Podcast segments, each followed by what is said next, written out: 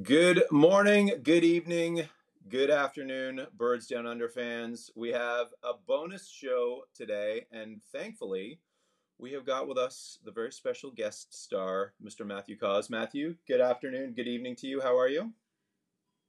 Good afternoon. I'm doing well. It's 4:44 p.m. Eastern Standard Time here in Toronto, Ontario, Canada.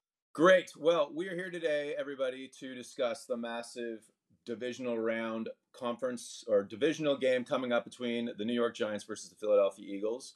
And I figured, you know what, we needed to solve our audio problems from the last Matt podcast. So we're trying a completely different platform today called Riverside. And Riverside is hopefully going to remove our audio problems.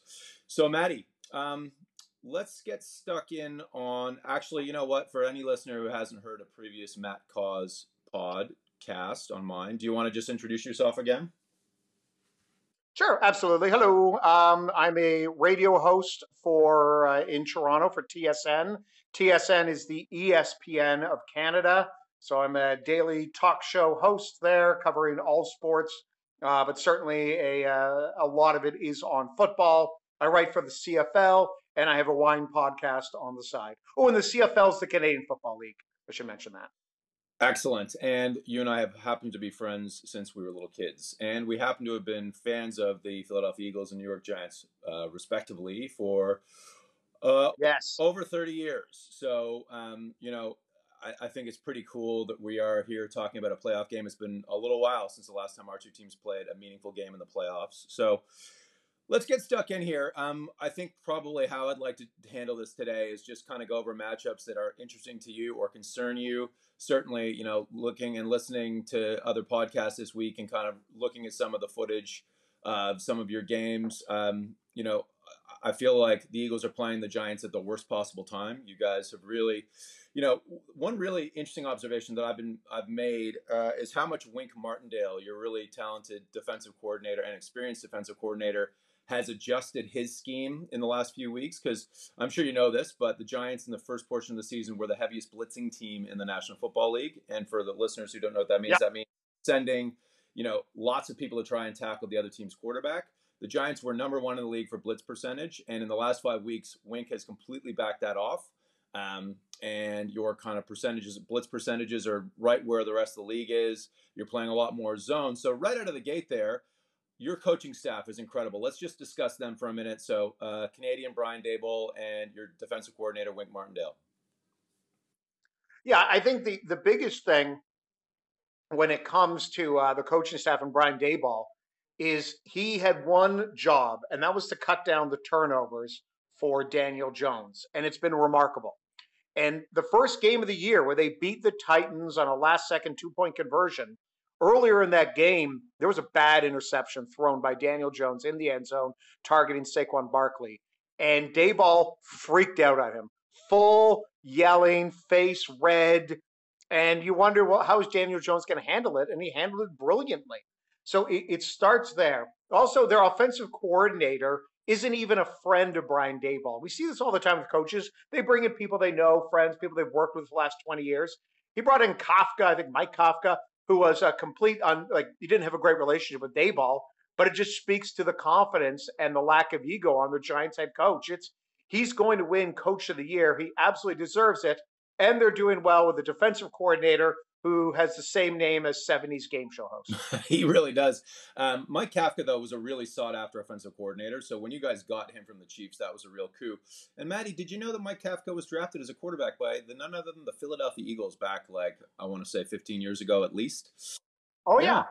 Oh, yeah. No, I, I totally remember that. Actually, speaking of random uh, Eagles quarterbacks, and for pe- people they go and they listen to my show today uh, for Friday, I mentioned the po- your podcast and at one point, I'm like, wait a minute, Sam Bradford started 14 games for the Eagles? Totally forgot about yeah, that. and then we fleeced the Vikings for a first round pick for Mr. Sammy Sleeves. So, uh, sorry, Samantha Sleeves. I should be. Uh, yeah, so that's his nickname, by the way. That was not, yeah. I did not anoint this for the listeners who might not like that name. I did not come up with that. I just think it's clever. Um, So yeah, yep. Matt, right out of the gate, I com- completely agree with you. I think Brian Daboll is absolutely, to me, the front runner for Coach of the Year. As great a job as Doug Pederson and Kyle Shanahan have done, I feel like Brian's done something to completely change the culture of your team. Oh yeah, and he didn't have the same level of talent that Shanahan is dealing with. And by the way, Doug Pederson's been great. You know, it's great in that game, the playoff win over the Chargers. But it should be Brian Daboll. This team, you know, they've had the worst record since uh, the Giants' last playoff game where they lost to the Packers. No team's had a worse one-loss record than the Giants. This not like the cupboards were full. This isn't like what Todd Bowles came into with the Jets. This was a bad team um, in terms of overall talent. So Daboll deserves it. Yeah, completely agree. Um, so a, couple of matchups that I look at that I say, "Ooh, I don't love that." I I, I don't love um, the new, not the new, but Daniel Jones playing the way he is. It's like playing Jalen Hurts, like a bigger version of Jalen Hurts. So I, I don't, I don't love what I saw against the Vikings because I think you guys present massive challenges from a matchup standpoint when Daniel Jones is playing. Because in that first Giants game that you played against us things just didn't work for you guys. The running game wasn't clicking, and then that I think it kind of affected. That had a trickle down effect on all the things that I think Daniel Jones would have wanted to do. But in watching that, oh yeah, they got killed. In watching that Vikings game, you guys were in such complete control through that RPO game, and and I mean, you said it to you said it on our group chat afterwards. It's the best game Daniel Jones has ever played. He just presents all sorts of uh, matchup nightmares. And you know, what are, what's your views on Daniel Jones right now? It's it's changed completely. At the beginning of the year, I'm like, this is his last year. Don't give him an extension. And then watching that game against Minnesota, and it needs to be said, Minnesota is horrible defensively. Uh, the, the Jets had their best day offensively against Minnesota. So you have to take it with a grain of salt. But he just looks so comfortable and confident throwing downfield. And what I also noticed is for the first time in ages, I like the Giants' offensive line. Andrew Thomas, who had been a bust, a high first round pick, is looking great. Their rookie, Evan Neal, did the job. So for me, this all started with the offensive line. You know, then you go to the guy Kenny Golladay, who they gave seventy million dollars to, and he's done one thing all year, and he lay, which was laying a great block. So I'm I'm wildly impressed with Daniel Jones. I'm now at the point where I think he does deserve a contract extension. He's not as good of a passer as Jalen Hurts, um, but he will present problems running the ball. The Eagles weren't great at stopping the run by a quarterback, and and that stat gets a little is a little you got to be careful because any team that played against Justin Fields, their numbers when it came to defending quarterback rushes obviously got spiked a bit, but. I've never seen Daniel Jones look this good before. Yeah, he looked exceptional. I would agree with your offensive line. It's definitely playing really strong football right now. And I think one of the, the really intriguing matchups is the Eagles pass rush um, with their gaudy sack numbers against your your guys, your particularly your tackles. Although let's be honest, interior yeah. offensive line, you know, can present problems as well. Javon Hargrave on our side had 11 sacks from the tackle position. So um, I think uh, both teams, you know, both teams can send and get a lot of pressure home. You guys, you know, as I say, have kind of adapted your scheme this year. Although anybody who watched that Week 18 game where you, we were playing your subs, you sent a lot of pressure. It was effective. Um, you sent more men. Like the Eagles were going empty backfield, and for the listeners, that means it's Jalen Hurts back there and five offensive linemen. And the Giants were pretty smart. They're like, we're going to send six rushers. You do not have six people to block our rushers, and you were getting people home. Um, yeah. So it'll be interesting to see if Martindale. I, I personally think your defensive coordinator is going to give the Eagles both looks. You're going to play a lot of zone at the beginning to make it hard for Jalen to get open running lanes. But then I have I, I have no doubt we're going to see some aggressive blitzing at stages, and where you're going to let your corners kind of um, do their thing. And your uh, your talented corner was not playing in Week 14 when we beat you guys. Um, Jackson from ex Titan. Yeah, yeah, Uh, Adoree Jackson, and yeah, he's back. He wasn't there in that Week 14 at one of the biggest blowouts of the of the year. Yeah, but I mean, he's a key member of that defense, and he's your best cover corner. So you know, if you can put him on an island with AJ Brown or DeVonta Smith, that allows your defense to be really. It's a disaster. Um, Dexter Lawrence, let's talk about him for a minute. You guys drafted him in the mid of the first round. I want to say in 2019. He's a massive defensive tackle for the listeners who are not familiar with Dexter Lawrence. Uh, he was a game wrecker against the Vikings. Talk to us about his development because I feel like this year he's really come on. Oh yeah, absolutely, and yeah, he was 17th overall back in 2019. Career high, seven and a half sacks. um, career high, forced fumbles. And whenever, if you go back and look, I'll just talk about one play the Kirk Cousins final throw, where it was fourth and eight and he threw the ball like three yards. That was because of Dexter Lawrence. That was because of the pressure that he applied up the middle, making Cousins uncomfortable, forcing Cousins to throw the ball sooner than what he want than what he wanted to. And we see this a lot with defensive linemen. Not everyone is Aaron Donald. You know, some guys they take they take longer to develop. I think defensive linemen in general take longer than say corners or linebackers. And Dexter Lawrence is coming into his own, and you know he's just he has been an absolute terror. I think it helps uh, when he Leonard Williams is playing well when he's got Leonard Williams next to him. You know, the the strength of the Giants is really those two guys and what we've seen from Thibodeaux as well. If the Giants are going to hang with the Eagles, it's going to be because of those three names. Yeah, I agree. And, you know, I, I heard a really interesting stat about Dexter Lawrence yesterday. He had something like 25 quarterback pressures from the zero technique, which is nose tackle for everybody who's not, you know, really into the weeds of football, which means he's head up against the center of the opposing team. And in this case, that would be Jason Kelce. Um, and traditionally, it's a hard Ooh. position to get a lot of pass rush from. But Matt, I don't know if you've heard this yeah. stat. Lawrence had 25 hurries from the zero technique nose tackle position, and the next closest player was like six.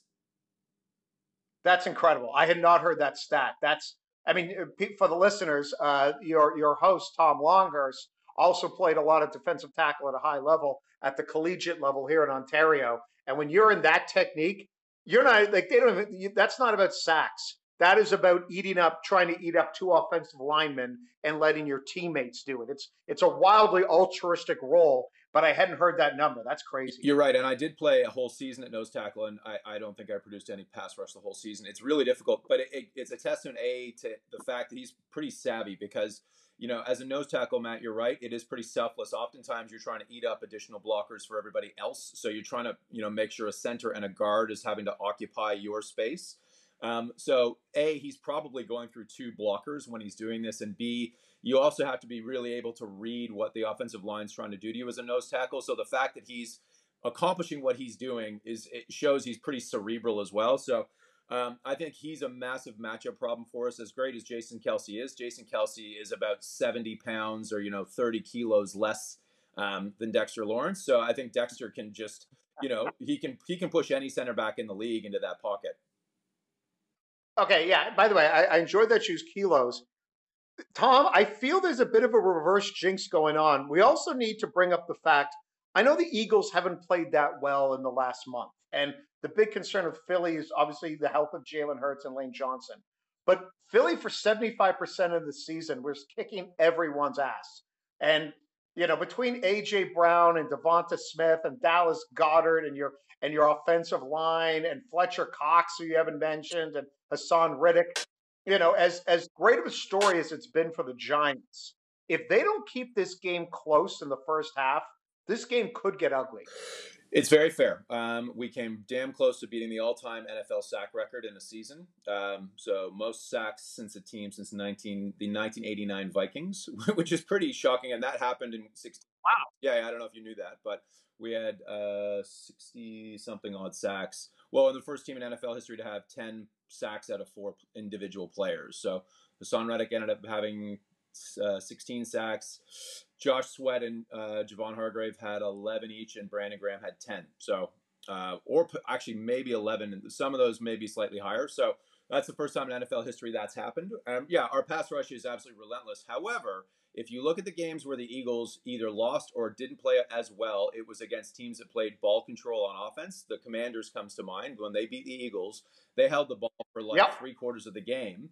And if you're just if you're always playing third and three, third and four, and you're playing manageable third downs, it doesn't allow our defense to get in your face the way they would like to. And it's the same with the Cowboys. I think in that respect, you play the Cowboys and Eagles defense similarly because you do not want to be in third and long against either defense.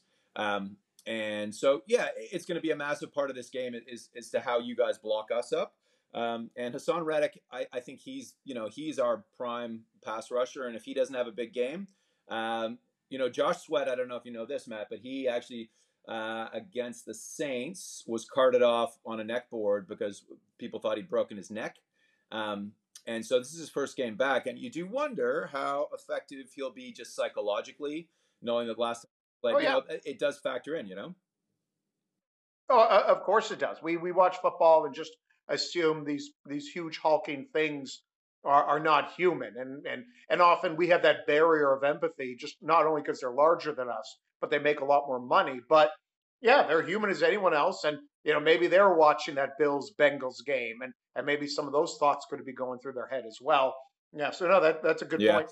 Let's talk about one matchup I do think you guys are going to struggle with. You guys have not done well against tight ends all year, and you did really well oh. against Justin Jefferson, the star receiver from the Vikings last week. But T.J. Hockenson, their tight end, had a huge day: ten catches, 129 yards. I want to say.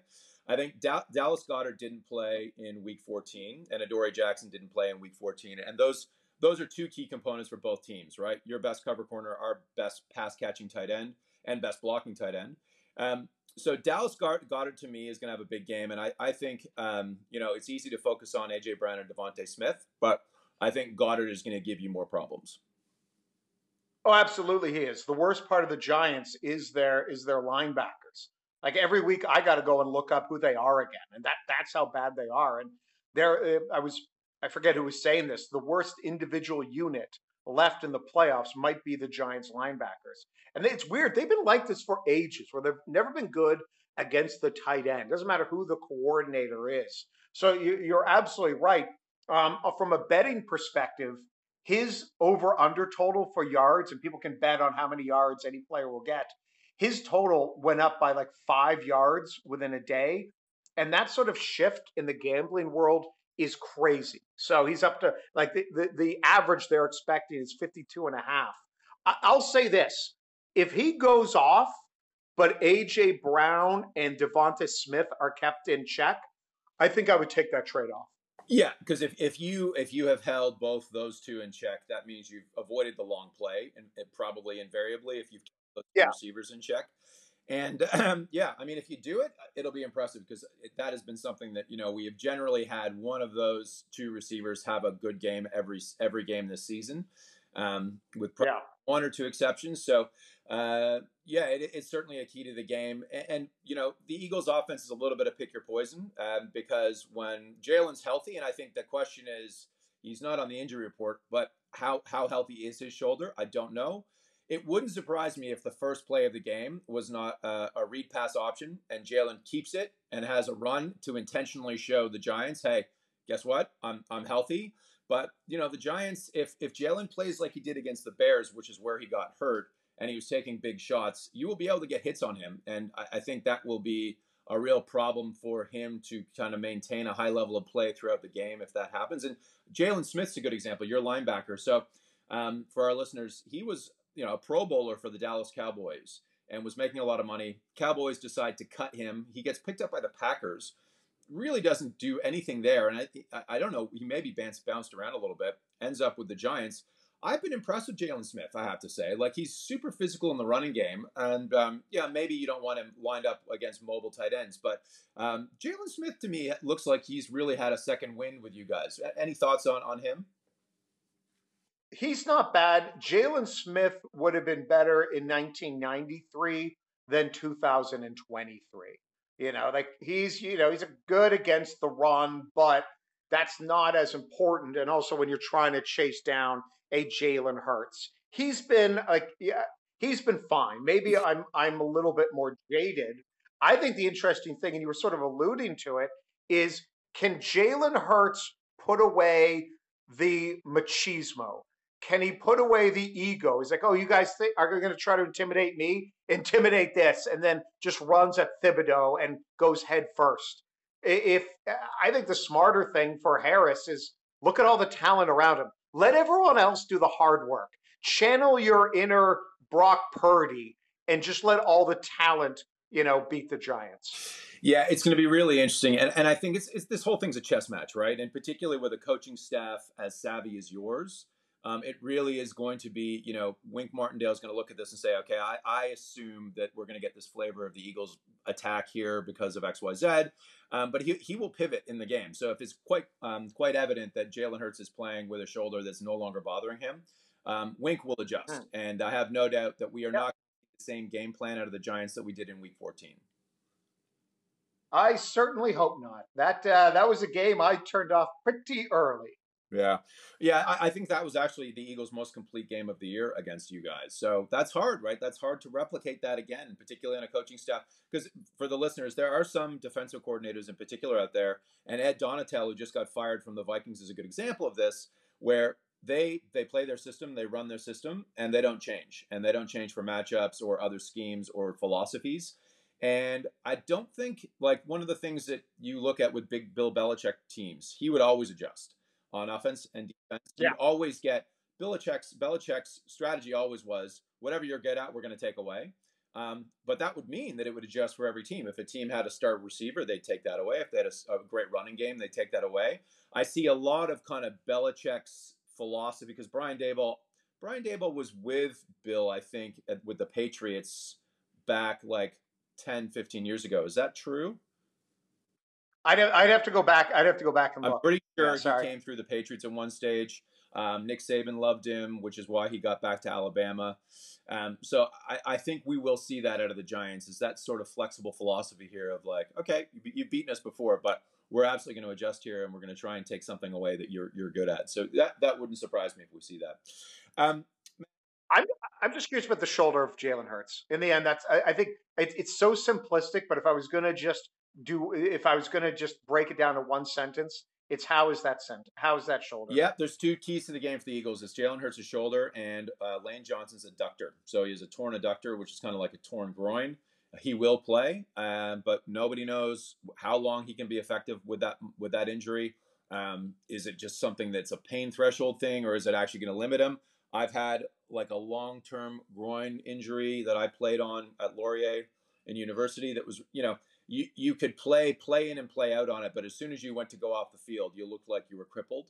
Um, so I, I, think his is more severe, a torn adductor, but um, that's going to be key, right? Because your pass rush is good. Yeah. Uh, Ojulari, I think, plays generally over on against the right tackle and Thibodeaux's against the left tackle. Is that right? Yes. Yeah. So everyone, um, Kayvon Thibodeaux, I mentioned him in one of our previous podcasts. Very talented rookie out of Oregon. He's a defensive end.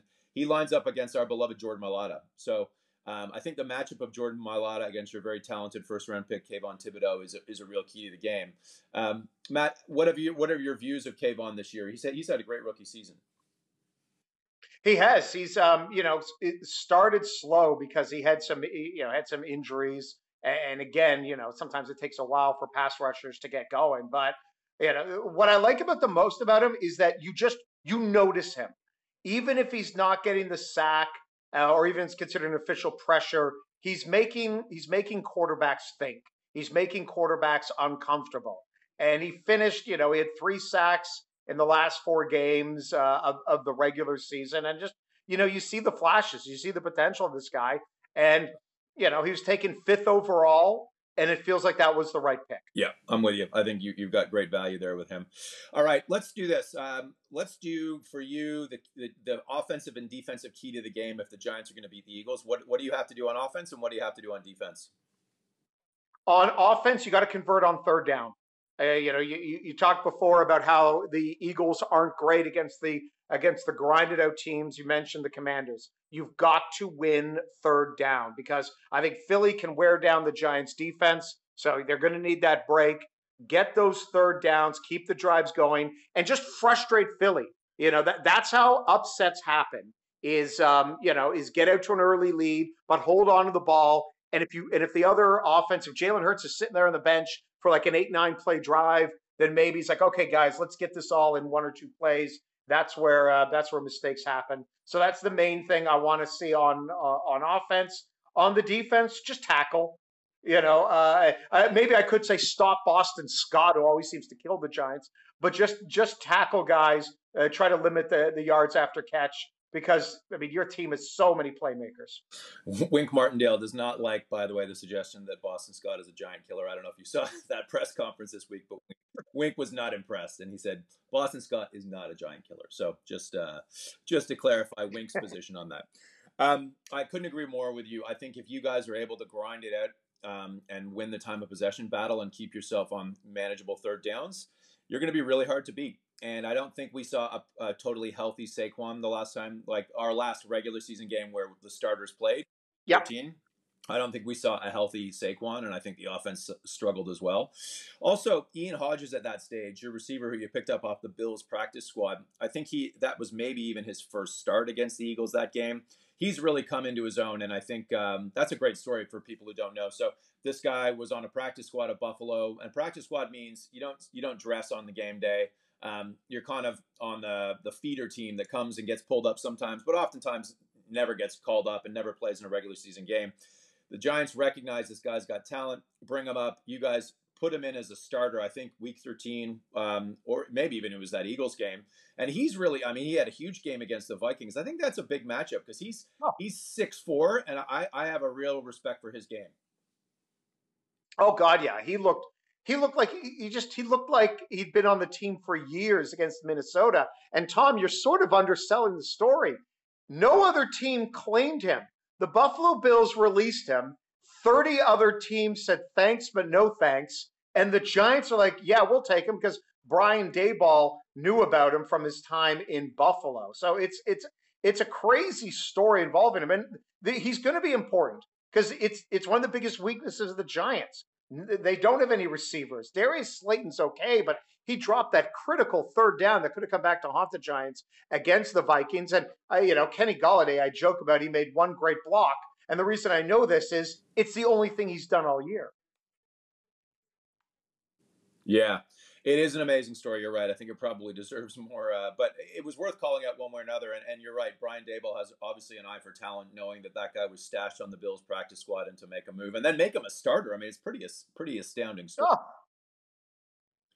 oh yeah, I mean, he got targeted like eight times in that game. Yeah, absolutely. So for me, the keys to the Eagles winning is actually doing the same to you guys so that we play ball control, that we control the clock, and we don't get away from our running game because in too many games this season, Shane Steichen has not had balance. That's our offensive coordinator.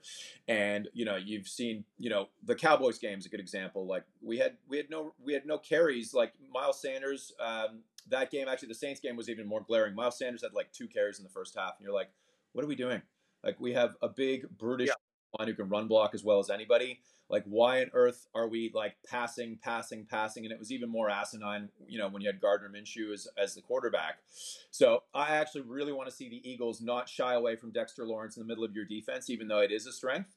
And and play the same style of offense against you that you're going to do against us. Because I think actually both teams are going to end up looking similar. I think you're going to play a lot of RPO, run pass option stuff with Daniel Jones. Um, I think he's going to play a similar game to Jalen Hurts, assuming Jalen's going to run. So I think both offenses are going to try and do to one another the same thing.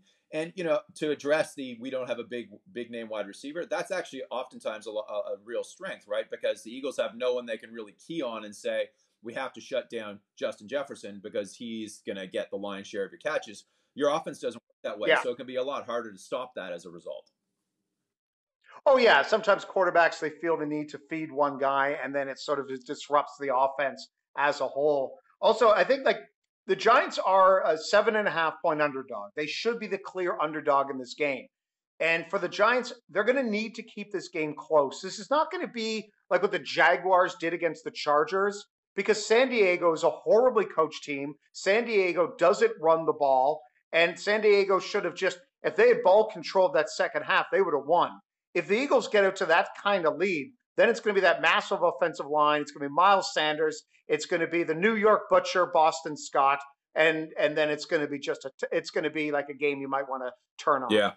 Well, I'll say this: if the Eagles lose this game, it'll look something like you guys have two thirds of the time of possession, and the Eagles were negative yep. in the turnover margin. That that's to me how this game will look if the Eagles lose.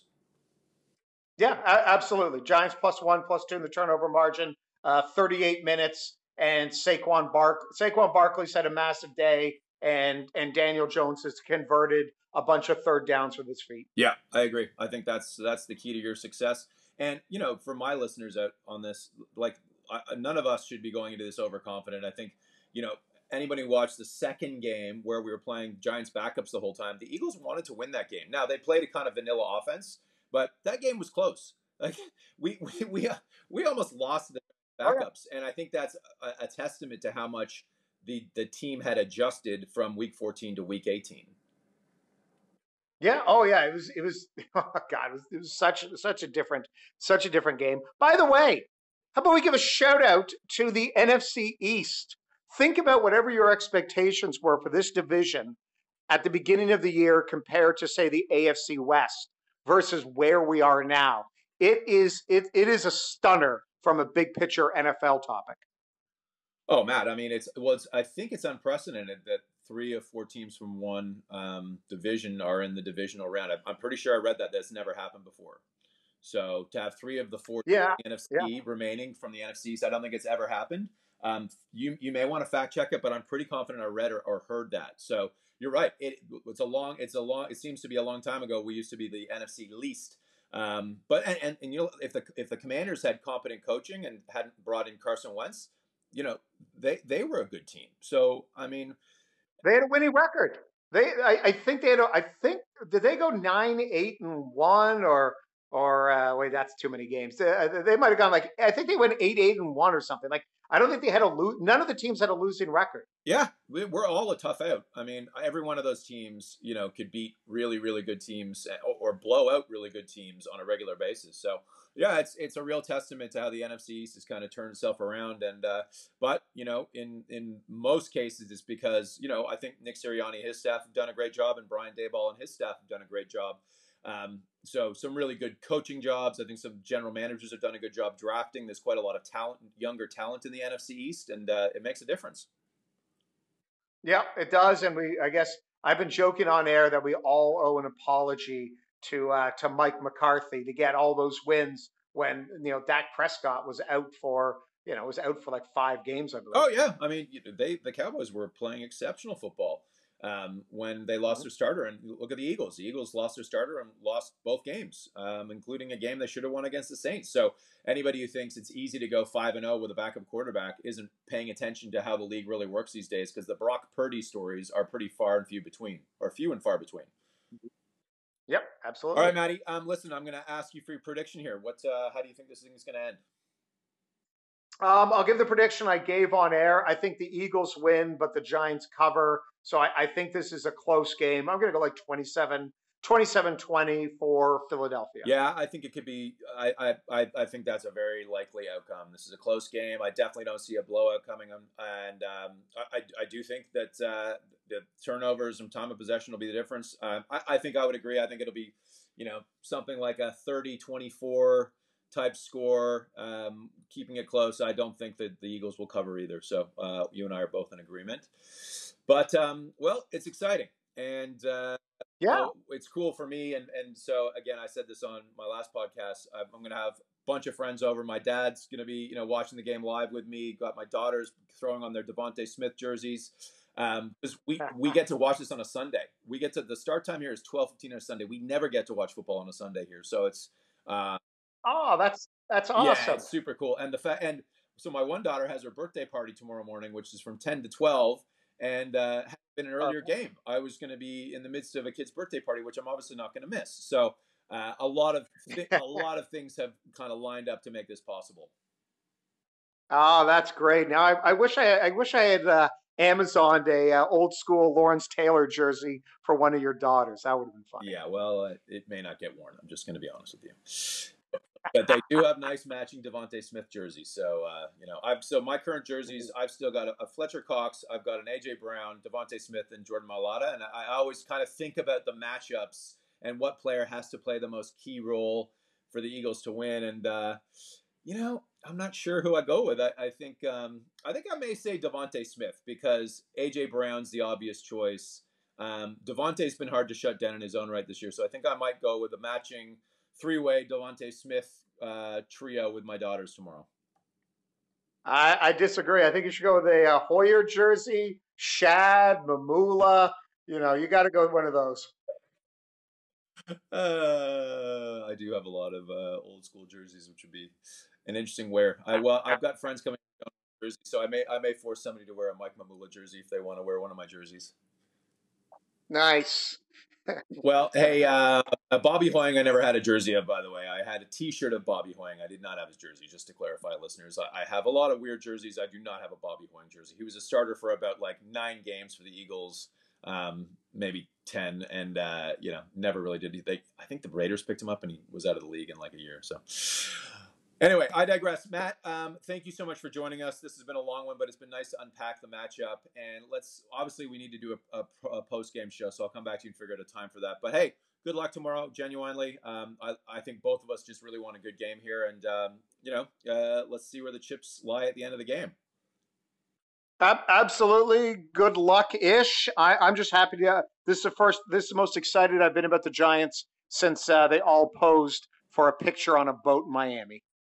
I love it. Now, Maddie, um, we're going to stop this thing in a sec. Just a reminder, just stay on the app until the uploads happen from an audio standpoint so that we, uh, we can get this thing, the audio hopefully works out. I okay. ain't moving. All right, perfect. Well, I ain't moving. I ain't touching a thing. Thank you so much for joining us. Uh, it's been great to have you, Matt.